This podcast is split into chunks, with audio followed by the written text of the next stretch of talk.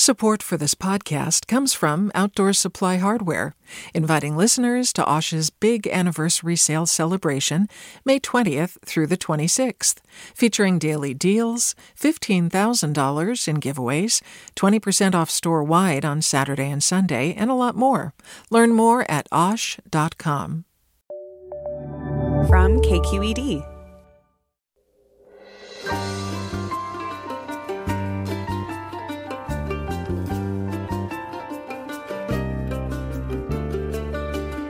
From KQED Public Radio in San Francisco, I'm Michael Krasny.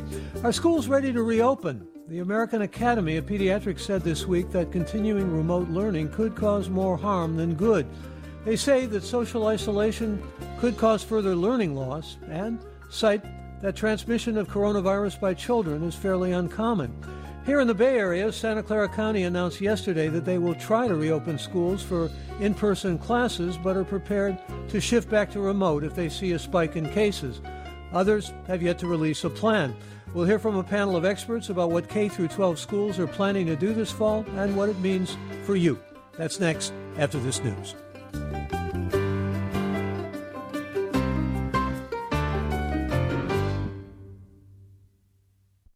Welcome to this morning's forum. I'm Michael Krasny. Santa Clara County released guidelines yesterday for reopening schools for in person classes, but county school officials say districts should have a remote learning backup in case, uh, backup plan, I should say, in case coronavirus conditions worsen as schools grapple with whether to fully reopen during the pandemic. Pediatricians this week weighed in with a strong recommendation for having students physically present in schools.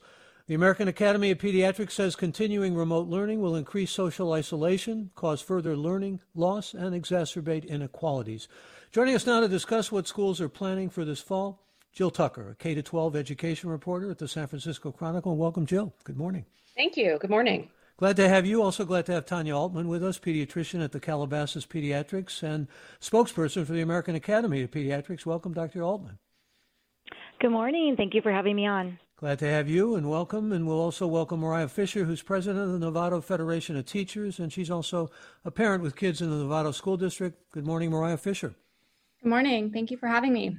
Glad to have all of you. And I'm going to begin, if I may, Jill Tucker, with you. And let's begin by just talking about the divide here. On the one hand, we have pediatricians who are urging back in school and schools opening. And on the other hand, you have the CDC talking about really going and sticking with remote learning to a greater extent. Then you have parents and parents who are concerned, especially parents of medically vulnerable kids or, or concerned about other family members being infected. So we really have a major divide here, don't we? Yes, we, we definitely have a major divide. I've, I've seen some of the debate come out and uh, protests and, and, and petitions um, when, when counties have started releasing their plans um, you know you have you have the parents who are very weary of of uh, kids being at home and they want their kids back in school. Um, you have teachers and others that are concerned about the the um, about their own health and others' health if if everybody returns to school. Um, you know, so there really is this huge divide of what is the best thing to do in terms of of kids and education in the middle of a pandemic. And there are also a normal, uh, enormous number of challenges. I mean, if the schools do open, they're going to have to open with uh, a mindfulness about all the things that need to be done in terms of safety or security. Yes, definitely. Um, this is not only expensive, but logistically complicated. Um, you know, normally classes of kids are generally 25 to maybe 35 kids. Uh, trying to space desks six feet apart or put dividers in between kids in the classrooms, as, as some uh, county plans have recommended uh, if they can't space students it is difficult. I mean, schools start in in two months or so uh, for many districts, and so trying to figure out what is the best plan um, and then implement that uh, will be very difficult in this in this shortened time frame. And as we're seeing cases increase across California and across the country, it, it's throwing uh, you know, a, a, a um, curveball to schools and counties as they try to figure out how to open up.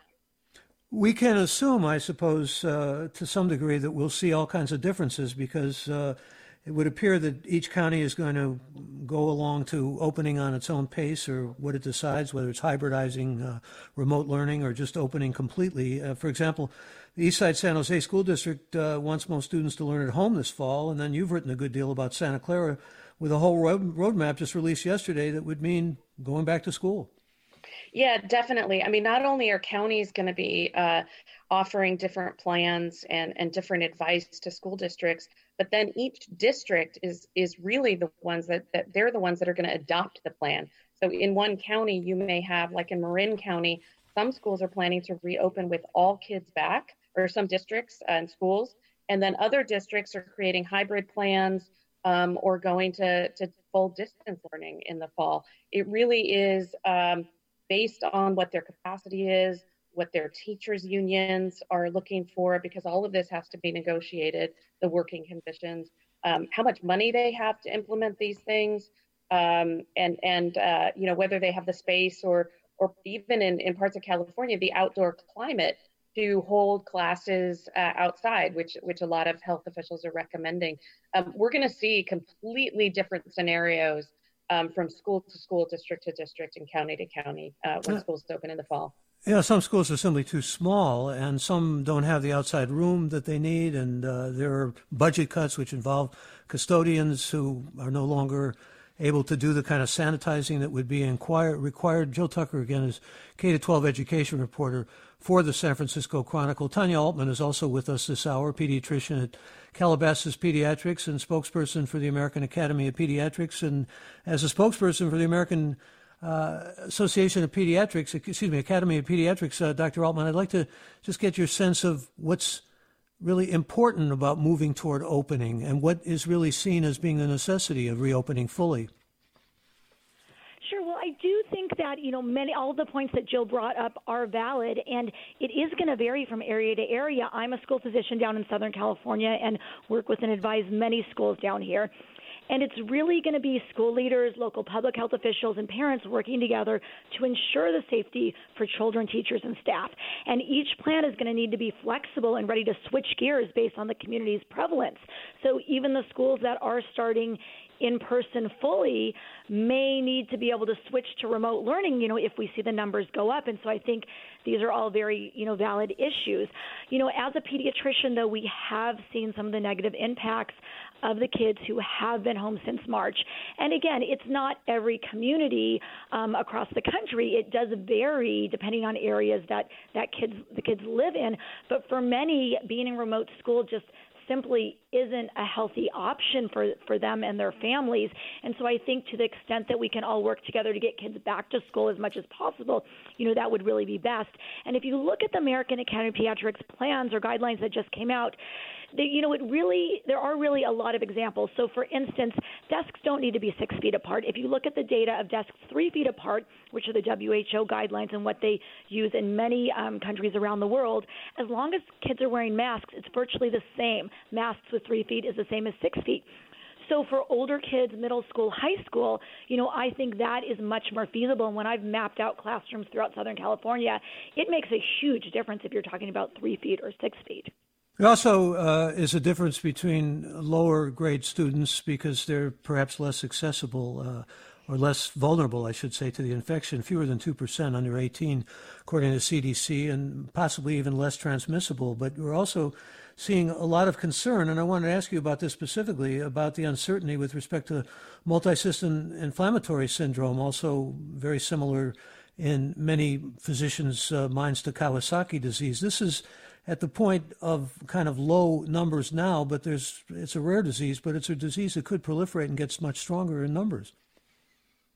Yeah, so you're right. You know, we are seeing that COVID 19 appears to behave differently in children and teens, you know, when compared with other respiratory viruses such as RSV and flu that we do see outbreaks, you know, in classrooms. Um, throughout the state every winter.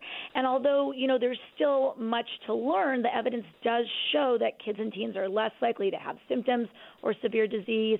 They are less likely to become infected and spread infection. I think these are also, you know, very important points when we're looking at getting kids back to the classroom.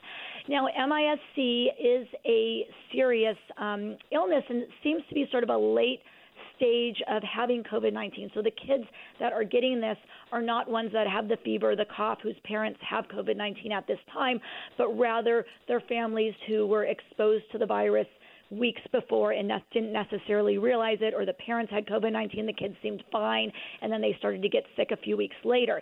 The, the good news is that it is rare, and I do think the major university hospitals and children's hospitals throughout the country are now very good at treating it. And I know down here in Southern California, at our local children's hospital, you know, we've had many cases, and the kids have all. Um, come out okay now that we know what to do and we are treating it very similar to the Kawasaki's yet differently because it's also you know has its own nuances in terms of the parts of the body the parts of the heart and blood vessels that that it affects. Um, so I think this is something that you know you can see with any virus. And again this is why teachers school nurses, pediatricians need to be aware if you have kids with fever for more than a few days that are not getting better, that look really sick, that have abdominal pain, diarrhea, super lethargic, you need to see your pediatrician right away. But pediatricians know how to identify this illness very quickly and get kids to the appropriate hospitals to treat them. We have some concerns, though, also that have been expressed widely about the fact that here in California you have 800,000 disabled students. That includes down syndrome and cerebral palsy, uh, other disorders that really can affect a child's immune system. And there's understandably a great deal of concern.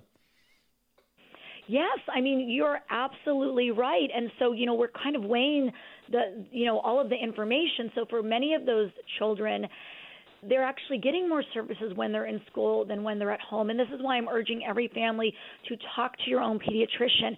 I have individual plans that I've come up with, you know, with my different families based on the needs of their kids or other family members who may be high risk. And there's some kids that I'm saying, you know what, even though your child has asthma, even though your child has, you know, this syndrome or CP, as you mentioned, you know, I do think that they will do okay um, being back in school, and these are the benefits of the services that they get while they're in school. And there's others where I'm saying, you know what, Mom, you're home. You don't have to go to work. You've been doing a great job of supporting your child. You know, why don't you just keep them home for another six months? And this is why we do need a variety of options. But a lot of families throughout California aren't able to stay home with their kids, and I think that's something that you know we also have to to take into account. And in some ways, that might make things you know more feasible if you have a portion of the population who wants to be home and homeschool their kids through a local school district and the others really want their kids to be there in person because that would naturally just shrink the class size and make it a little bit easier to cohort kids space them out, you know, and use all the hand washing, disinfecting techniques that we know will, will decrease viral spread. And I mean, this is really why there just can't be a one size fits all approach. This isn't a linear math equation. It is going to vary so much based on city to city, school to school, you know, and, and what's feasible. Yeah, and I thank you for mentioning the equity issue because I think it's very important. There, there, are parents who simply don't have the resources to continue homeschooling. And that brings me to Mariah Fisher, who, again, is president of the Novato Federation of Teachers and also a parent with kids in that district. And uh, there's a sense uh, that Marin is moving toward, well, actually, just yesterday released a plan, and there's been uh, a strong response to the guidelines uh, of uh, the AAP uh, where do things stand now? I mean, are you thinking about maybe some kind of hybridization or phasing things in, Mariah? Uh, I wish. uh, no, in Novato, we are not. We are not looking at any sort of phase in, um, which kind of uh, hits the nail on the head when I think about what I would what I would like for my students and for my children. Um, unfortunately, Novato is looking at a budget cut this year of almost two and a half million dollars, and um, you know we're we're talking about you know the logistics and the expense are very real for us. I, I, try to envision what it looks like. I teach middle school.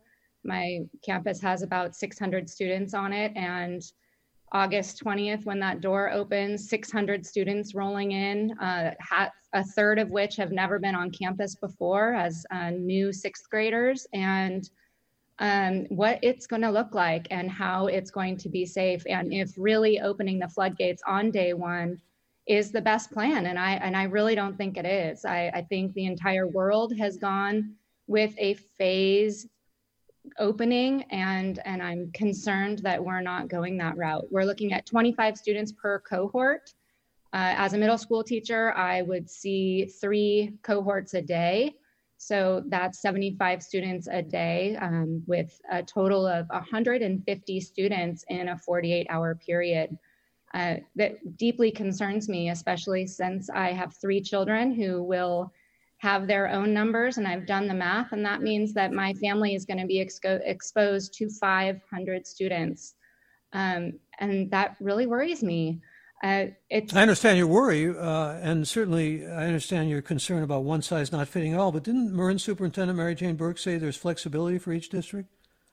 She did, and uh, Novato is uh, not really playing with flexibility. They're following her guidelines pretty pretty straight lined. And, uh, you know, Novato is funded per student per day. We are funded differently than a huge portion of Marin, and the budget is always an issue. And for our for our teachers and our certificated staff, you know, um, on a normal year, my garbage in my classroom is emptied every other day because of budget cuts.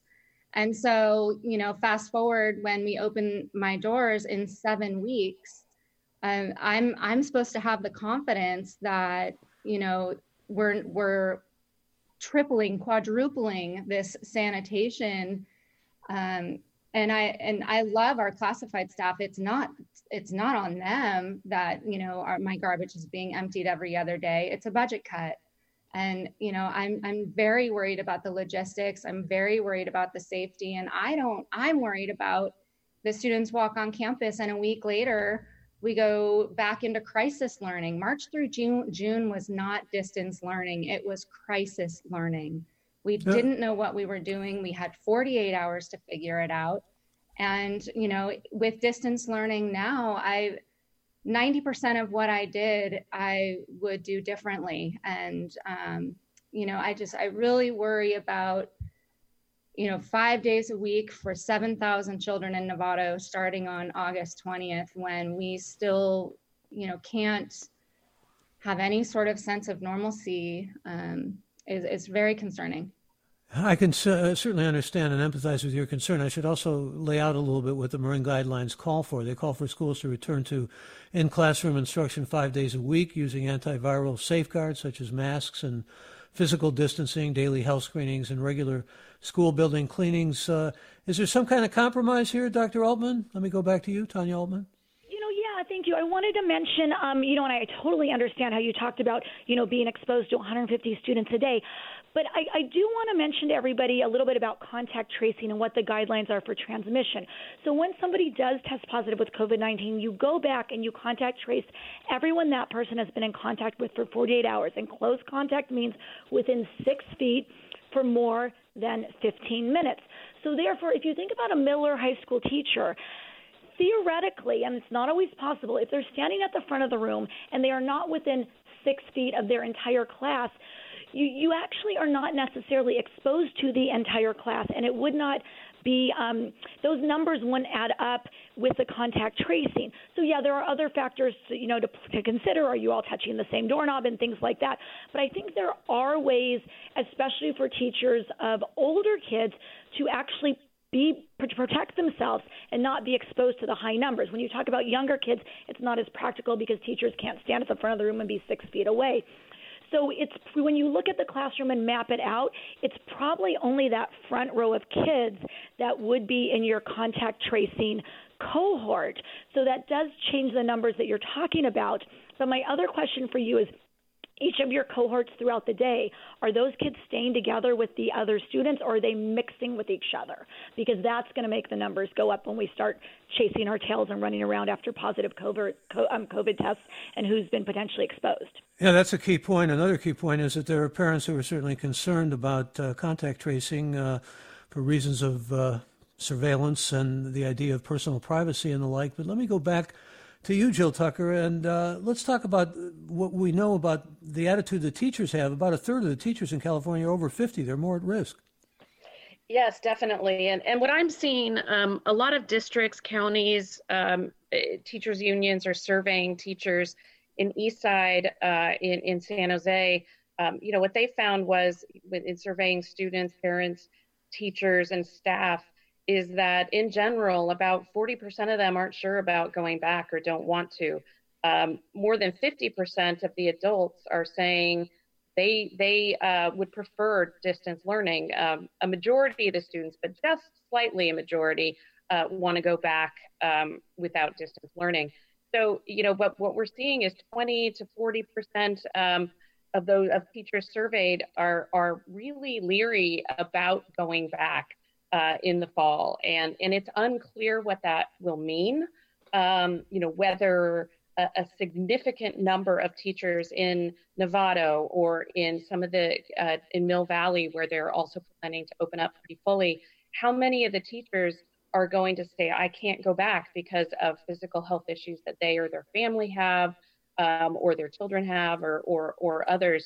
Um, and it's really unclear at this point how many teachers will be willing to go back and stand stand in front of that classroom of middle schoolers, um, you know, 100 every 48 hours or more, and um, and we just don't know that yet. So so it really a big question that I have is, you know, for the districts that are planning on fully reopening, are they going to be able to do that with the staff um, that that will come back? I mean, also custodians and office staff and and others.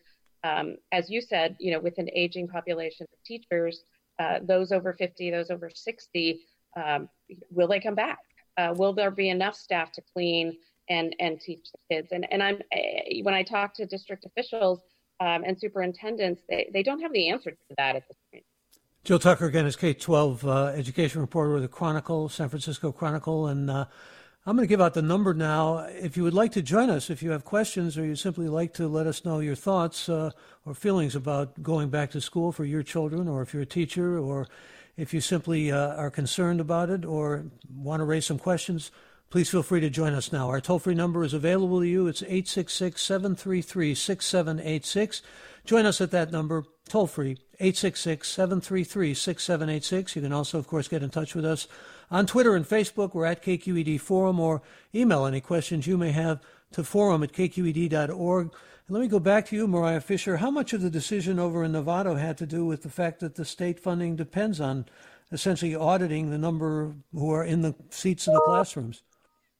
Um, you know, I'm not really sure. They they have really the district has come up with this plan. It was released yesterday. Uh, it did have some teacher input back in the beginning of June, which feels like years ago. And um, with this new plan and this big focus to have students in the seats every day, you know, it's we are funded per student per day in my district, and I, I think there's a real push to get students on campus so we can secure our funding. And I and I think the misconception is, you know, just because students are are on campus doesn't mean education is going to look like what it used to. We're talking about not no singing, no science labs like group science labs, no moving from your seat.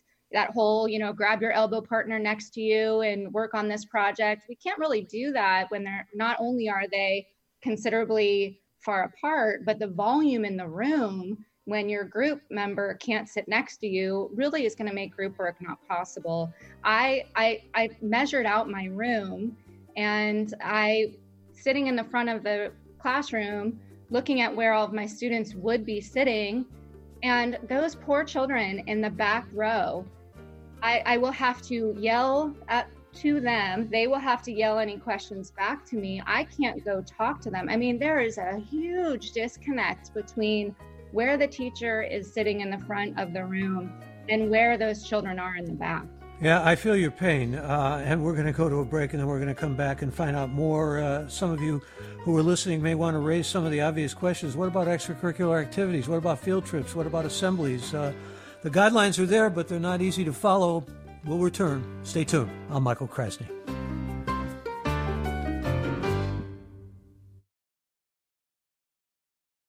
This is Forum. I'm Michael Krasny. The American Academy of Pediatrics has put out guidelines and pretty strongly urged schools to reopen and pretty much uh, decided that remote learning is meaningfully uh, associated with learning loss. In fact, uh, they cite a good deal of research along those lines, as well as increased social isolation. And they claim that it uh, breeds serious social and emotional and health issues and hits particularly uh, black and brown populations the worst and actually harms the disabled. So they cite a great deal of data and interest and excuse me, uh, uh, certainly support for the idea that schools should be open, that they're fundamentally uh, tied to development and academic progress.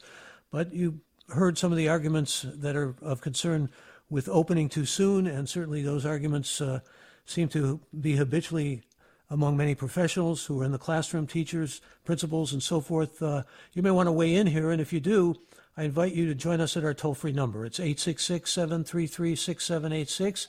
Number again for your calls 866 733 6786, or get in touch on Twitter and Facebook. We're at KQED Forum, or email any questions you might have or concerns to the forum at kqed.org. And let's begin with Tim as our first caller. Tim, join us. You're on the air. Hi, good morning. Thank you all for a great conversation. Um, I'm, I'm a dual income uh, household. My wife and I are both essential workers, and as our district is wrestling with the balance of safety and education, I, I can't help but think that how how are uh, parents supposed to handle um, cohorts? And if you only send your child to a half day of school, what is childcare options out there, and how does that stay safe? Um, and then the disconnectedness between school district policy decisions and having multiple solutions for families. Some families can stay home with their, their kids, if, and some can't, like we can't. You raised some, I think, uh, elemental and, if I dare say so, essential questions here. And let me go to you, Jill Tucker, spread some light on what Tim has raised for our concern. Yes, I, I, I think that this is an issue that districts are, are trying to consider um, to provide some flexibility, uh, not only for teachers and staff, but, but families um, because you're going to have some families that do not want to send their children to school for, for health reasons. Um, so, pretty much all districts are going to have to have a distance only plan uh, available. Um, and then, uh, you know, it's, it's a little harder to uh, plan for families that need that, uh, that are essential workers that go to work. Um, a lot of these are low income families uh, that are in the service industry that that don't have any other child care options and are really struggling. Um, I, you know, it's it's one of those things that districts are trying to consider. I think that a lot of districts, um, based on recommendations from uh, physicians and health officials, are to try to get the elementary school kids back um, because they do have lower rates of infection. They believe lower rates of transmission, and those are the kids who need um, supervision and and things like that. And that the middle school and high school kids there's a little more flexibility in terms of distance learning. Um, the, but ultimately the issue is uh, regardless of, of whether they have flexibility in plans for kids to be on campus or not um, you know I, I do think at, at a lot of times throughout the year we're going to see cohorts having to stay home to quarantine uh, we're going to see entire schools closing or districts closing down because of case counts. Um, this is something where families, schools, uh, communities are going to have to be prepared to sort of go in and out of, of school and quarantine uh, as the pandemic rages uh, through our communities. But look what we're experiencing now. We're going to be talking about it in our next hour. All these surges that are going on, they're going to have to adapt to that, presumably, aren't they? They're going to have to have fallbacks, or so. I mean, they may be opening up, but opening up with a big asterisk. Yes, definitely, and and I think some districts are are, are planning for that. Um, San Mateo uh, High School District, they are they have a phase plan of phase one through five. One being complete distance learning, five where all the kids are back um, phase two, they're planning, they're talking about starting at phase two, where you have children with higher needs, maybe special education students and others back on campus, but most other kids still in distance learning. Um, but they are reopening campuses so kids can come in and do the work in cafeterias because they need Wi Fi or other types of things. So they're trying to think creatively about how to get kids on campus, how to accommodate the needs of all families, um, but that district, for example, has flexibility to go up and down the scale. Um, other districts where they're fully reopening, um, they would have to either quarantine cohorts or if they have, if the county advises for them to shut down entirely, it's kind of an on or off switch, right? Rather than the dimmer, dimmer that the governor talked about. Um, so really, you're seeing a lot of different ideas come out of districts. Um, you know, some are super creative. Um, others are really kind of leaning one way or the other, fully distanced or fully reopened. Um, but everybody, including San Jose or Santa Clara County, uh, basically urged every district to have a plan to reopen and bring kids back, and a plan to do distance learning. So we, there's so many unknowns right now. Indeed, and I'm going to bring another caller on with us. Uh, Brian joins us from Mill Valley. Brian, welcome.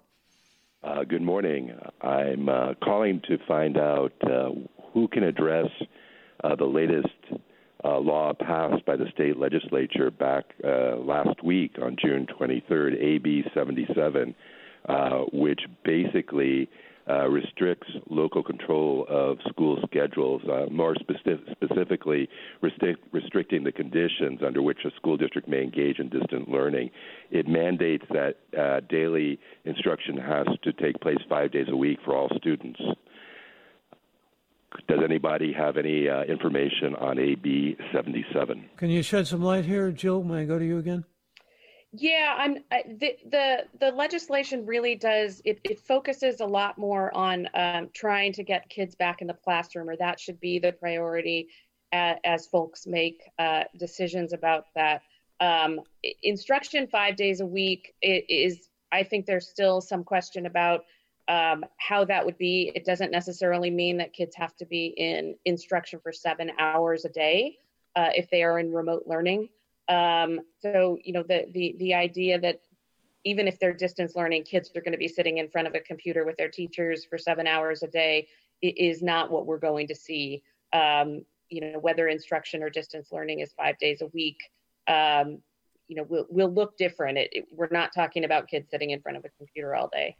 And I want to get some responses uh, from uh, both Tanya Altmann and Mariah Fisher to some comments that are coming in let me go first to you, Mariah Fisher. Uh, this kind of echoes uh, and dovetails in some ways with comments we've heard from you this morning. This is Kristen who writes As a high school teacher, I usually see up to 168 students per day. My district does not have a plan yet. I'm very concerned about how we can open safely, let alone thinking about emergency drills or evacuating for emergencies. I want to meet the students in person, but it needs to be done very conscientiously. And that pretty much uh, sums up a lot of your concerns, doesn't it? It does. I I think there, you know, there are so many unanswered questions and you know, part of the stress factor for teachers is right now we are on our unpaid leave for the summer. And so all of this um, worry and anxiety and wondering and, you know, um, kind of all consuming thoughts about work is is during this time where we're unpaid and we're we're trying to really respect our own personal boundaries. Um, in Novato, we have three days of paid time before we start work. And, you know, we really need more than that. And, you know, I think same to um, this teacher with her concerns, you know, it, there are so many unanswered question questions. It goes back to the logistics and, um, you know, again, with the budget, the, the school districts don't have the means to say, we're going to have you all come a week before school starts so we can talk about these logistics, lift your anxiety, answer your questions, run through some scenarios where we are have you know we have our students come. Let's really break down what a fire drill looks like now with these restrictions where usually we just get an email and say there's a fire drill tomorrow. So you know it's there are so many unanswered questions and we're we're not at the table helping to find the answers. And that really is where the problem is. We are the ones in the classroom.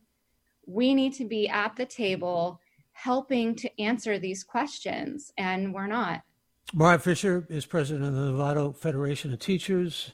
And let me go back, if I may, Tanya Altmann, to you. Tanya Altmann is pediatrician at Calabasas Pediatrics and spokesperson for the AAP, the American Academy of Pediatrics, uh, getting a lot of comments along these lines, and I'd like to get your response, Dr. Altmann. Uh, Brett writes, for example, kids returning to school this fall is not a good idea.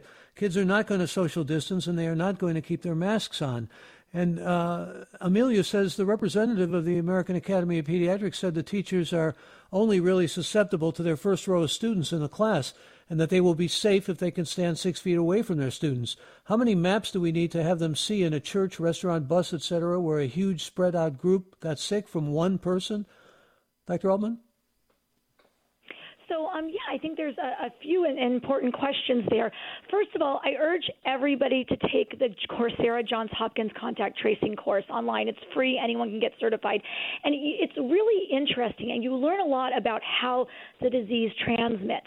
And you know, I'm not saying there isn't any risk, and I, I agree with every, all of Mariah's concerns.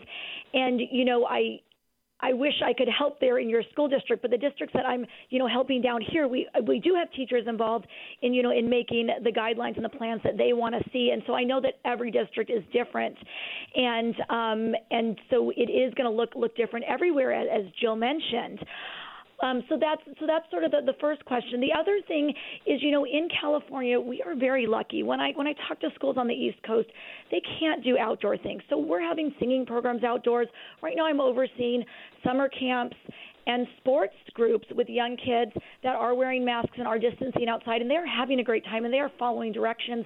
And i think sometimes we don't give our kids enough credit you know and if they see the parent role models um you know doing all the right things you know in in most cases they will follow. Now if you're talking about very young kids preschools you know that that is a different um scenario but i've been approving so many plans um for different schools in my area and i'm really impressed at how you know the cross country teams can run distance and how the soccer teams can you know have no contact soccer right now to get out there um, and how the kindergarten um, camps they wear their mask 50-50 when they're indoors. They wear it when they're outdoors. They don't. And they try to stay a safe distance away. And they take turns on the bars you know on the playgrounds. And so nothing's going to be perfect. It's all about decreasing risk. And as a parent if you're concerned you do have the option to keep your kids home. But we know from surveying families across the country that that's just not an option for everyone. And so we're trying to you know give guidance that can be tailored to different families, different communities, and different districts. I mean, I think you know, we're all in this together and we all have to work together as a community to keep each other safe.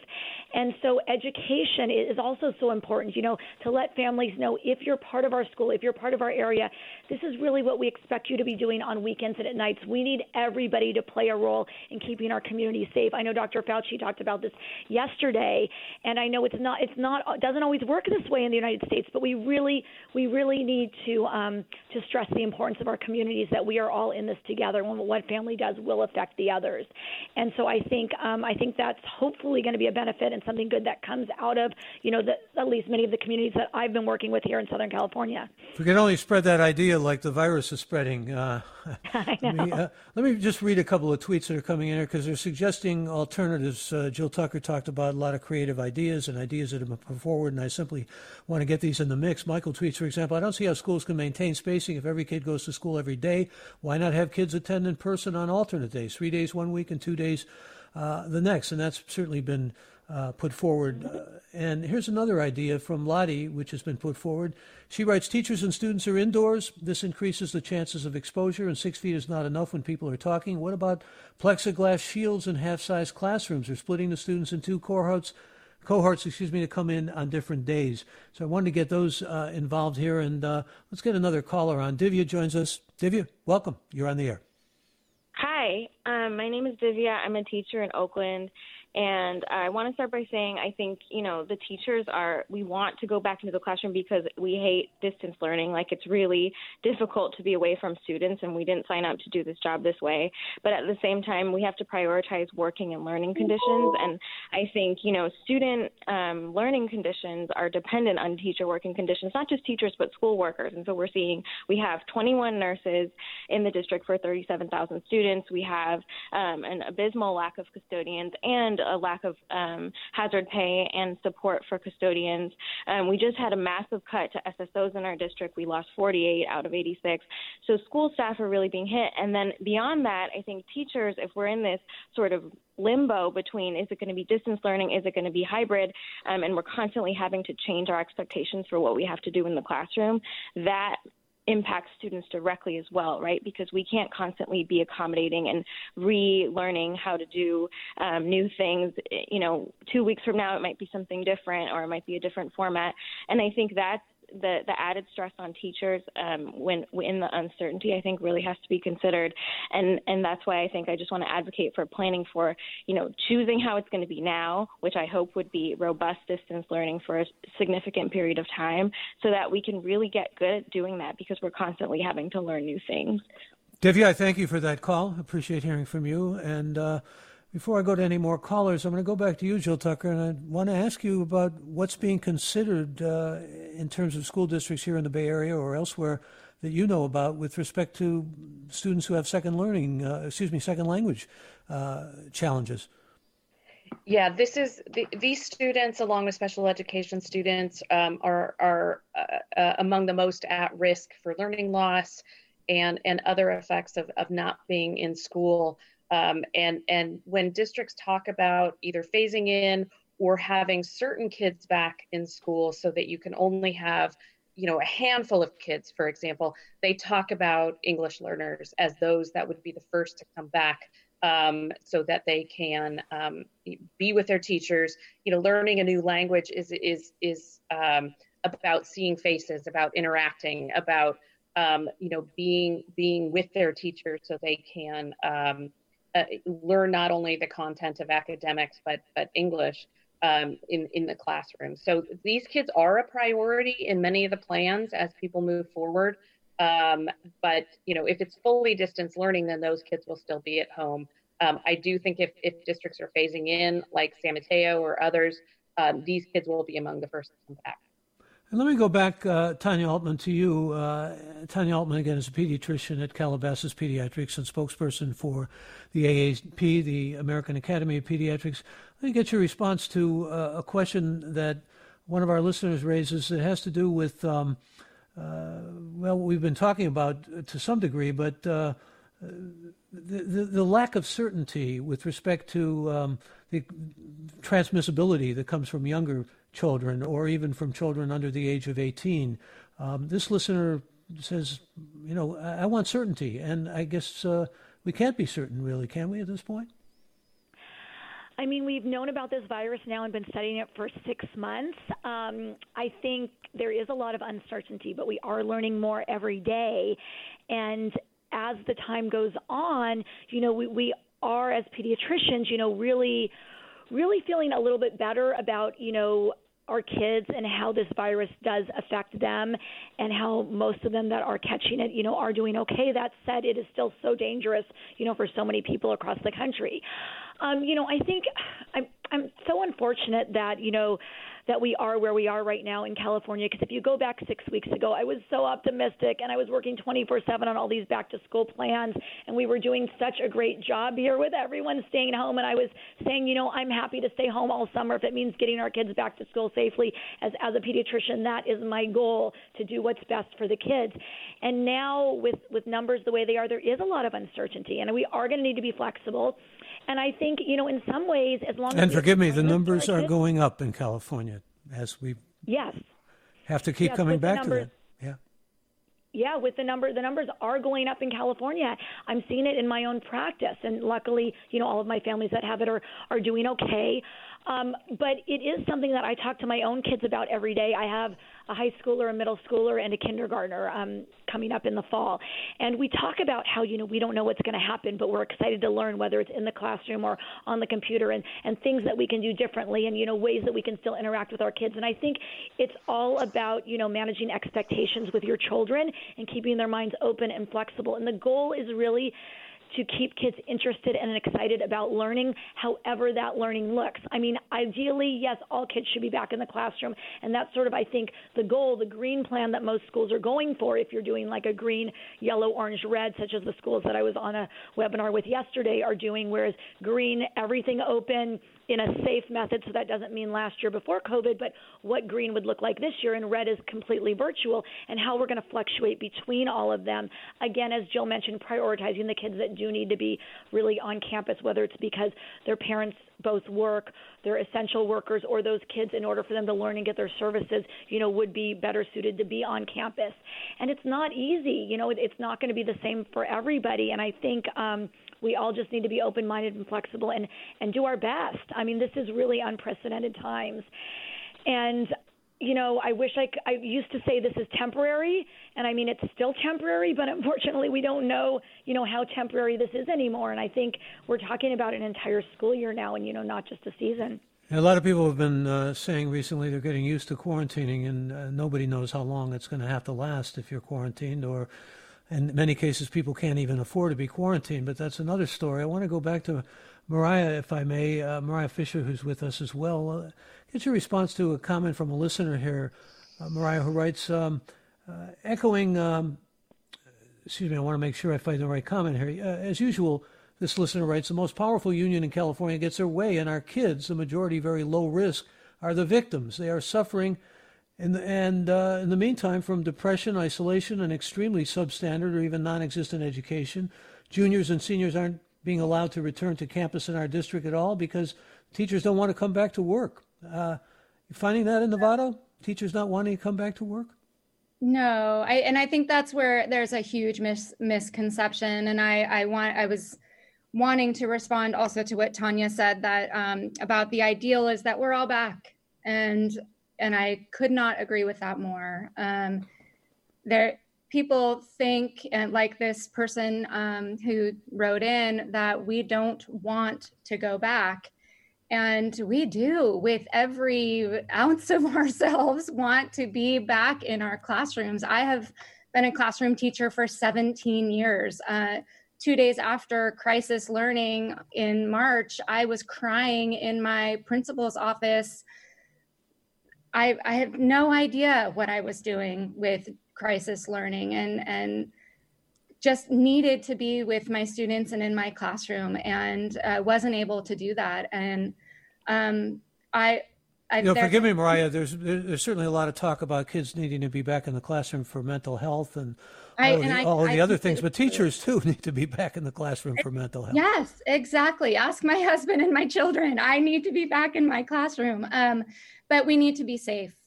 And if if one of my students oh, or or my you know mother who lives with us who has dementia and is in her 70s, you know if if I am the result of a system where somebody that I'm in contact with um, gets sick that's on me that that's on me saying that i agree to these conditions that i you know I'm, I'm willing to walk in and i'm willing to put myself and my students and my family and my mom at risk because of the budget and this is the best we can do and so i the union is not saying we, what we want is to not go back that is that is absolutely incorrect we want to go back and we want to do it safely.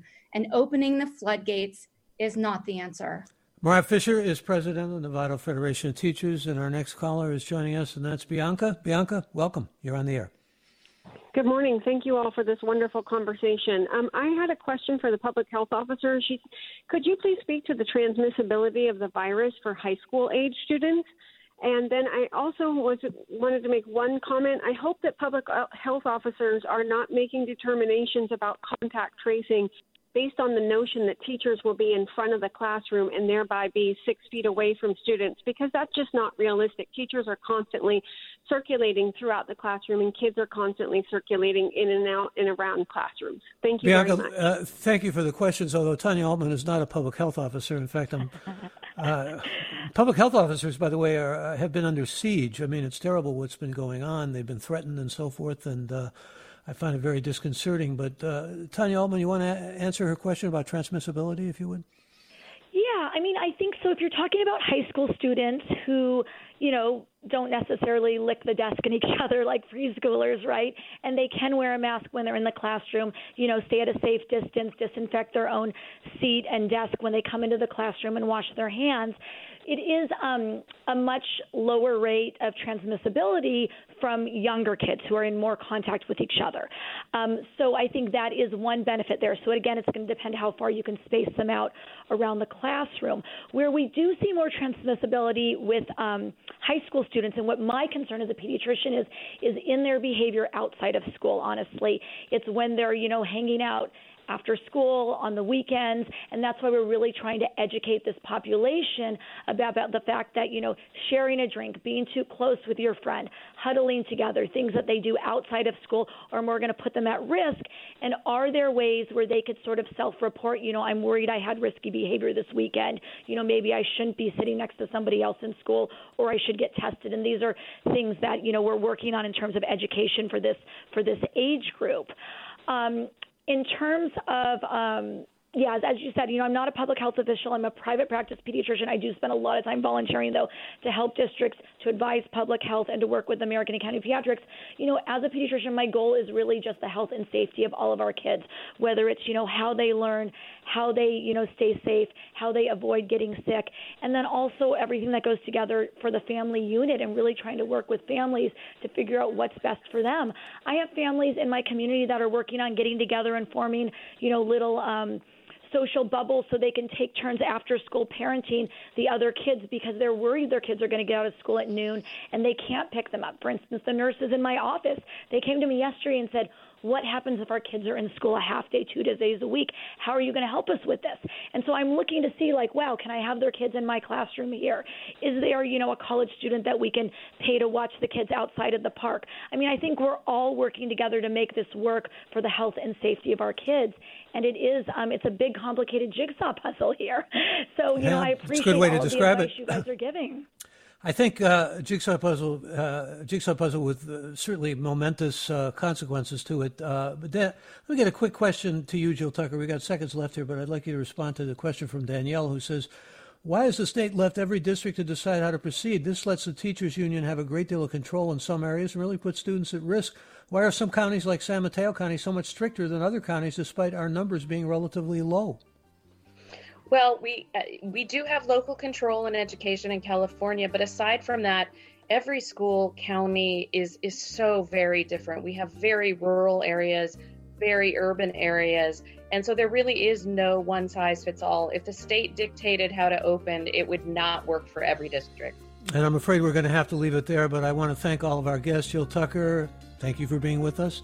Thank you. And thank you, Mariah Fisher. Glad to have you with us as well. Thank you so much for having me. And thank you, Dr. Tanya Altmann. Appreciate your being with us. Thank you. I've learned so much from everyone today. It was, it was great speaking with you. Appreciate all of you who are listeners and all of you who have participated. And we have another hour of forum up ahead. We're going to talk about these surges in the coronavirus. Stay tuned. I'm Michael Krasny.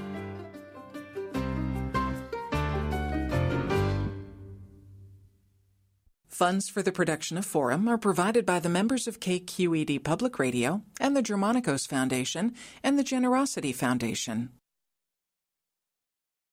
Support for Forum comes from San Francisco Opera. Set 10 years after a school shooting, the critically acclaimed opera Innocence takes us into a complex emotional journey where our understanding of innocence and guilt is constantly upended. Kaija Saariaho's ethereal score collapses the past into the present as a community of survivors grapple with how to move forward. Don't miss the highly anticipated American premiere of Innocence, June 1st through 21st. Learn more at sfopera.com. We've all got those parts of our house where the internet just won't go. Well, if you had wall to wall Wi Fi from Xfinity, you could worry less about dead spots.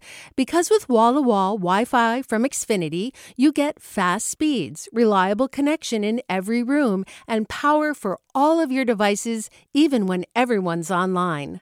That's wall to wall Wi Fi only with Xfinity. Restrictions apply, not available in all areas, actual speeds vary all over the country. We need to improve reading in Wisconsin. Schools are changing the way they teach reading. I'm calling for a renewed focus on literacy. We have gotten this wrong in New York and all across the nation. And it's happening because of a podcast. I think your podcast has changed my life. And I'm going to share this podcast with everyone I meet. Sold a Story investigates how teaching kids to read went wrong. New episodes of Sold a Story are available now.